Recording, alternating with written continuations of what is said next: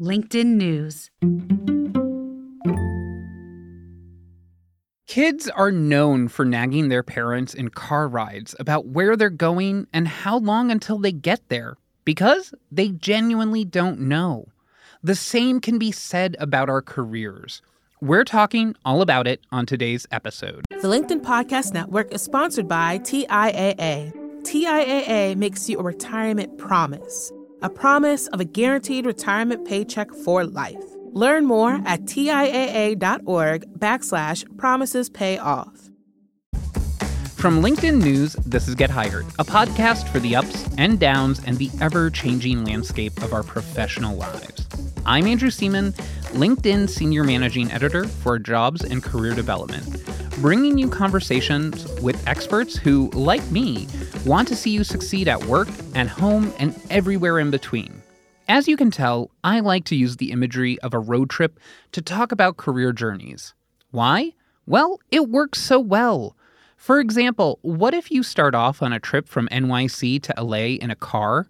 You have a destination in mind, but you may not have any idea how to get there. So, it'll probably take longer to get to that final destination than if you took the time to figure out a good route. Now, what if you don't even know where you're going? You might just stay on the same road, unsure when to take an off ramp or an on ramp. Sounds scary. Well, the same can be said about our careers. Jane Jackson, who is a LinkedIn top voice, author, and career and job search coach, is joining us today to help those of you who maybe don't know where you're headed in your careers. Here's Jane. So often, when we start our careers, there are expectations from our parents or expectations from friends or our teachers, and we don't know a lot about careers in the early days. And so we're guided by what other people tell us. And we all have a career anchor, something that really pulls us. And this is something that was identified by Dr. Edgar Schein. And he conducted this 12 year study with 44 graduates from the Sloan School of Management. And he discovered that everybody has a career anchor, and that anchor holds you steady throughout your career. If you veer away from that career anchor, you start to find that there's something not right, there's something that's missing. Have you ever felt in your life or in your career that everything seems fine? You know, like the job is fine, the people are fine, the money's fine, everything seems fine, but you still think there's something not quite there. Most people do, and they don't realize why, but it's because they're not fulfilling one or more of their values. So when you're deciding what you want to do in your career, it's important to understand who you are, what really makes you tick, what's important to you, and then I like to take people through a series of self assessments. There's so much to delve into depending on the answers that they provide. And if you follow your true values and you know that you're working with people who are in alignment with your values, that's a really rewarding experience. And we've all gone through times when there's been a misalignment of values and it just doesn't feel right. And I've been there too. Uh, and actually, it's funny because I was literally talking to someone the other day, and basically, they wanted to know if they didn't like their job or if it was genuinely just sort of the drudgery of work. Everyone has bad days at their job. And this person really was struggling whether they were genuinely unhappy or if it's just that's what a job is. And I said, if you're asking that question, it's definitely bothering you enough where I think it's crossing a line for you. I want you to go out and actually make a list of what you like, what you don't like, and what you want to do. It doesn't mean that that's what you're going to do, but gets you thinking. I think that's such a powerful thing to ask people. So I'm glad that I didn't steer that person wrong. Oh, no, definitely not. When some people feel disgruntled about their job or their career path, it could be a little thing that's not really the important thing, but they're so fixated on that thing that they think, oh, I hate my job, I hate the environment, I hate the industry, I just, I need to get out. But really, if you take a step back and you think, okay, let's just get a clear picture of where you're at right now, and you get them to assess what their values are, and then what the skills are that they enjoy using and they have a high level of competence in, and then what actually satisfies them about their work environment. So it could be the people that they're working with, the manager that they have, the physical environment. You know, the environment does affect you as well. So when you look at all those different things the values, the skills, your personal motivators and demotivators. And then you have a look at the job that you're in and assess Am I actually satisfying my preferences or my motivators or my values?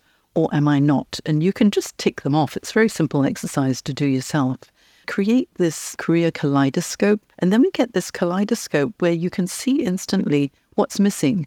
And very often, what's missing is not the big thing, it's the irritating little thing. And so once you've identified it, you think, can I do something about this? Is this something I need to just accept, or can I actually take action? I think that's a really good point. And there are a lot of people out there who focus on something small that's actually very fixable. And then there are people who definitely have a bigger issue where they realize that they went to college, they got a degree, and now feel like they're stuck. So for those people, I guess one of the messages first is that this is not going to be fixed overnight. Oh, absolutely not. You can make a small change or a big change, but if it requires you to retrain or get a new degree in something else, and of course it's going to take time. I've worked with a number of lawyers who've decided that maybe they don't want to be a lawyer anymore for a multitude of reasons, but they've spent so many years getting qualified, called to the bar, and then they think, but this is what I've trained in. I've been tunnel vision for so many years. There's nothing else I can do. I'm stuck. Yeah. And that's when the great dissatisfaction and the feeling of being a little bit trapped happens. So you need to start to explore. Yeah. Before we get to the next part of this discussion, how do you suggest people get over the idea of sunk cost when it comes to degrees or careers? So, this is something that I, I encounter with my friends and family where they'll say, I'm not happy but I have a degree in this, or I've been in this profession for 15 years, and they feel like they're sort of throwing everything away. And what I try and get them to understand is it's still experience. And you can use all of that. How do you suggest they overcome those feelings that they've invested too much already? Actually, very often they feel a bit guilty too. And I'm thinking of the professions that, that, you spend so many years getting qualified in. And if 15 years later you think, you know, I really don't like this, you're a specialist. Once you become a specialist, it makes it really hard to look outside. But you're absolutely right about looking at your transferable skills. What have you actually done? What have those accomplishments been in your career? And I don't mean just the technical accomplishments, but it's also during your time. How did you communicate with the people that you worked with? Did you get into a leadership role? Have you been developing your team? What else have you done? And we've all got multiple skill sets because, you know, we kind of dance in the moment and we need to adapt in changing circumstances. So if you can identify maybe it's your analytical capability or your sense of humor or your flexibility or your adaptability or your ability to be able to influence the situation, then you start to think, okay, for these skills, and most of these are the soft skills as well, you can transfer them into a different type of role. You can't completely change industry and change job all in one go. You need to do it step by step, and then you can start to uh, planet as to where you can be in the next few years. Yeah. And actually, I was a beat reporter at a place called Reuters before I came to LinkedIn. And for the better part of a decade, I was a health reporter. And before that, I was a health policy reporter. And people, especially people in college, would ask me, oh, I don't want to do one topic. I, I want to be a journalist and I want to cover everything. And I would tell them there's more money in being specific about something because you become a specialist. And you're never trapped because, say, you want to become a sports reporter, but you're a health reporter you could start covering the sports medicine field a little bit.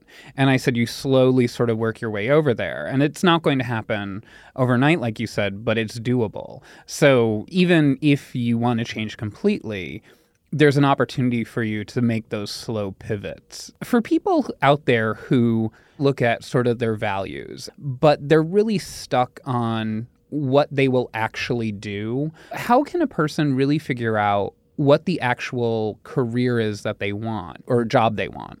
I always recommend talk to people who are doing different roles. And even if you think, you know, oh no, that's not for me, you're making assumptions. It's good to actually speak to an individual and say, tell me about a day in the life in your job. What is it like? Reach out to people who are in an industry, in a type of role that you think, that sounds kind of interesting. I'd like to find out more about it. First of all, when you reach out to them, it's flattering. And if you're polite about it and not too pushy, they'll probably give you a few minutes of their time, or maybe even 15 minutes or half an hour if you let them know. I'd just love to find out what it is that you do because it seems so fascinating. How do you do it? How did you get into it? What do you enjoy about it? What do you not enjoy about it? So you start to pool of information from lots of different people that you've spoken to in an area that's kind of fascinating. And the more information you gather, the easier it is for you to determine whether something is still of interest to you and worth exploring. Yeah, and that's always the best way to dip your toes into networking because you're not asking anything of the person other than some advice. And you could just reach out to someone and, and say, hey, can you give me 20 minutes of your time? And more often than not, you'll be surprised how many say yes. Oh, absolutely. And people always think, oh, I don't want to reach out to that person. I don't want to bother them. But if you do reach out, what if they say yes? Wouldn't that be a pleasant surprise? And then you can have have a good conversation. But always let people know how much time you're going to spend and be well prepared when you speak with them so that you're not wasting their time at all. And of course, always keep in touch with these people and thank them for their time afterwards. And do take up that advice because there's nothing worse than someone asking you for advice, you giving it to them, knowing that this will probably work, and then they don't take action. So don't talk for the sake of talking. Talk and then take action because that's the only way that you're going to really make a difference in your own career. People love it. If they give you some advice and you take them up on it, it feels good. And then it'll actually encourage them to perhaps help you even more. And it's just lovely to develop genuine relationships as well. So make sure when you're reaching out to anybody to expand your network, don't always think what's in it for me. Think about what's in it for them too. How can you help them? Because you're a professional, you've got skills. I'm sure that there'll be something that you could offer that perhaps would be a benefit, even if it's just your insights. We'll be right back after this break. The LinkedIn Podcast Network is sponsored by TIAA. In the last 100 years, we've seen financial markets swing, new currencies come and go, decades of savings lost in days, all showing that a retirement plan without a guarantee, quite simply, isn't enough. So, more than a retirement plan, TIAA makes you a retirement promise a promise of a guaranteed retirement paycheck for life, a promise that pays off. Learn more at TIAA.org backslash promises pay off. From the minds of visionaries to the desks of disruptors, I'm Lars Schmidt, host of the Redefining Work podcast.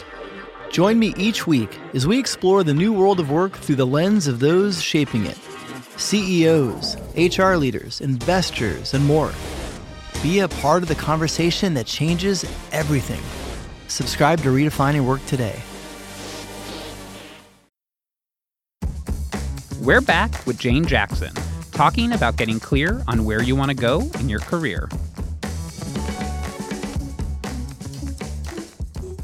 If a person does talk or they reach out to someone that they're genuinely curious about and they say, Ooh, that sounds interesting. I assume the next step is to really follow that down the rabbit hole to see if you continue to be interested and captivated by that profession or that idea of a role. Oh, absolutely. You know, one of the best things you can do is use LinkedIn. And I love LinkedIn because this is how you can build your network and learn so much as well. So if someone's given you an idea, and you want to find out more about it, and it's in a particular industry or it's a particular job title that you've been given, then have a look on LinkedIn and see who else is in that space. And then have a look at their career paths because we've got the experience section there. See how how did this person get to that level? What were the qualifications that they obtained initially? Did they make a pivot? And then if someone has made a complete change, you think, oh, how did they get there when they started in this different area? Then reach out to them and let them know why you're reaching out and if they would be happy to have just a, a quick chat or, you know, an email exchange because this is what you're exploring. And that may, if you're really genuine about it and polite, mm-hmm. they may respond and it could end up being an incredible beginning of a, a good relationship. I've developed some really good, um, authentic relationships via LinkedIn because people have either reached out to me or I've reached out to them with an explanation of why we're reaching out. And it's really very rewarding when you end up taking that online connection offline too and meeting face to face. Yeah. We obviously first met via LinkedIn. And because this conversation is all focused on the destination that they have in mind how do they know when they have the right destination? Because I think there's a lot of people where they still have that fear of uncertainty because they don't necessarily know how they're going to get from where they are to where they want to go. And I think that holds a lot of people back.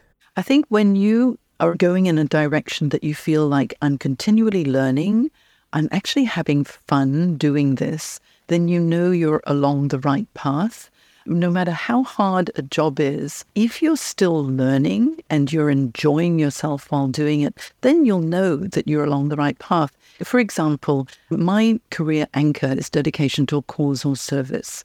And many years ago, I worked in public relations, and one of our uh, clients was a product that I didn't agree with because it wasn't ethically sourced. And and I felt really uncomfortable writing copy to promote that particular product. And I was just so unhappy. I was really against what I was doing, but I was getting paid reasonably well for it. So I thought, is it the money or is it something that's important to me? Eventually, I left public relations and moved into something different, more into uh, education and teaching roles. And when you know the values that drive you, you won't go for the wrong carrot because if I was purely chasing money and that was my top value, then I might have stuck with it. But because that wasn't the big thing, of course I needed to pay my bills, but I could still pay my bills and do something else that made me a lot happier. And once you're in that role, as I mentioned for this career coaching role 22 years ago, it just felt like home. This is what I'm supposed to do because with dedication to a cause or service, as my anchor, I'm do- making a difference every day. I'm doing something that helps someone. And that brings me so much joy. And I assume that it doesn't have to be as direct as that. If you're in a service role or that is your value, you don't have to be the one providing the service directly. Because if you are in sales and you like sales, you could work for a business that does service or if you are impressed and you are driven by education, you can work in sales for or recruiting for a university or something like that. You can sort of ladder up to those values. Yeah, yeah. And remember, think about the industries that appeal to you, the job functions that appeal to you, and then how can you move a little bit like a matrix within your career, how you can make one step that will get you closer to getting to that particular industry or that particular company in a particular role. And you can really plot it over the next, say, two, three, four years, depending on whether you need to get additional qualifications to get to where you want to be. But you need to know what is it that really drives me? What ultimately do I want to have achieved in my career that will make me feel happy? There's also think about the legacy that you'd like to leave regardless of what age, even if you're um, in your early 20s, project yourself to, say, into your mid to late 90s, depending on how long we're going to live, and think if I'm that age and I look back on my career, what will make me feel that I've led a useful, valuable, happy life? What do I want to have achieved? And the friendships and relationships that will be important too. But what do you want to have done? What do you want to be known for? And I think if we all think about what's that flag we want to plant in the sand that means this is me, this is who I am, this is what I've contributed during my lifetime to the world or to the community. Yes. And actually, I'm really happy that you brought up family because something that I sometimes encounter with people is they'll say, I don't really care too much about the bigger picture. I mostly want to provide for my family and I want to be able to be there for them. Should they still sort of look at the larger values and say, you need to also be happy at work or at least content. What is your advice for people who have that main objective of I want to provide for my family and everything else is secondary? Oh, oh I, as, as a parent and a grandparent myself, I know exactly how people feel in that situation. But remember, if you don't look after yourself and your own happiness, it'll start to chip away at your confidence and your self esteem. And it will then spill over into your family life as well and there'll be so much unhappiness because you need to really take care of yourself first. As Arianna Huffington said, you have to put on your oxygen mask before you can put it onto anybody else's. So you, you need to think, what is it that's going to make me happy and yet still be able to provide for my family? Very often you could be in a job that's paying decent money, but you just don't like the boss or you don't like the job function or there's something that is making you feel deeply unhappy.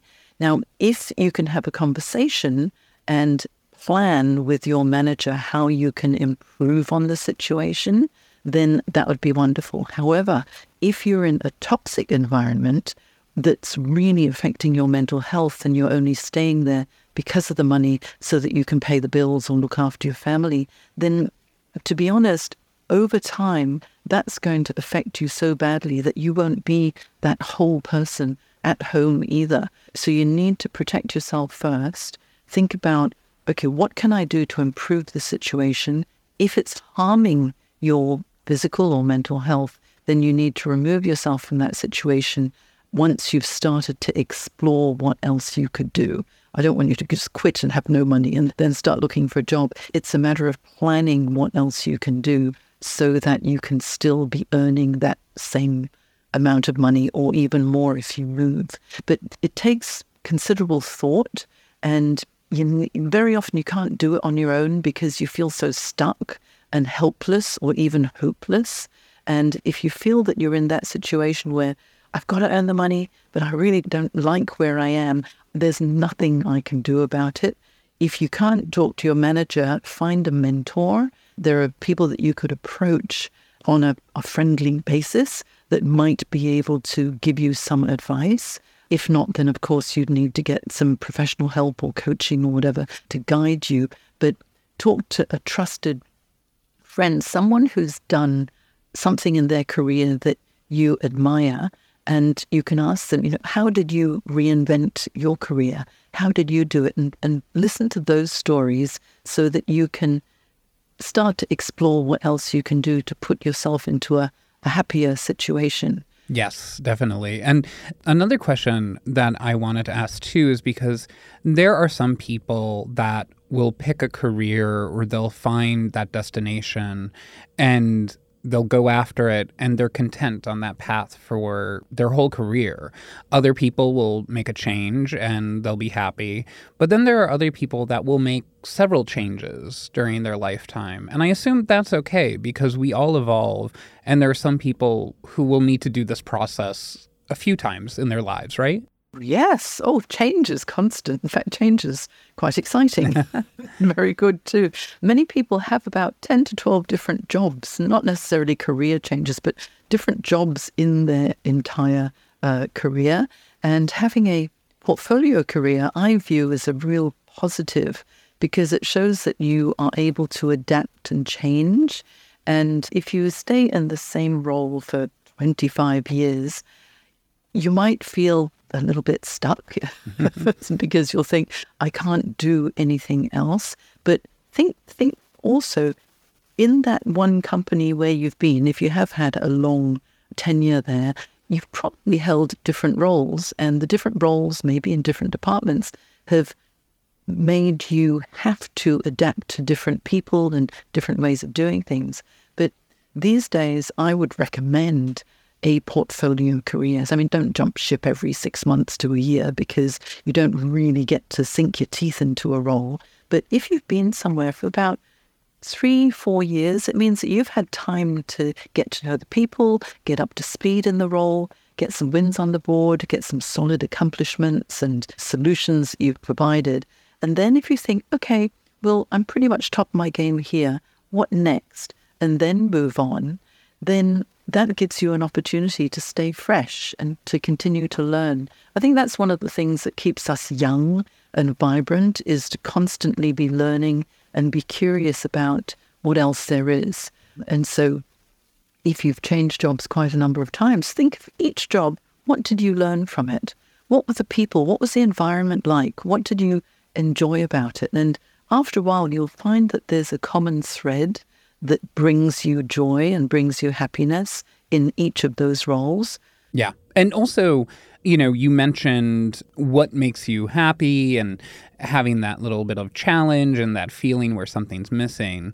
And I think, especially in the US here, and I think many other places around the world, there's this focus on career growth. And a lot of people view that as getting a promotion and, you know, moving up in the ranks. But it's okay not to want to do that, right? It's okay to just want to be where you feel most comfortable. A hundred percent. Because a career ladder makes you think, okay, I have to go up and up and up and up and get that promotion. But you know, not everybody wants to be the head honcho because there's so much responsibility. It, it, because if you know what really satisfies you, you remember um, earlier on in the interview, we talked about work satisfiers and what motivates you.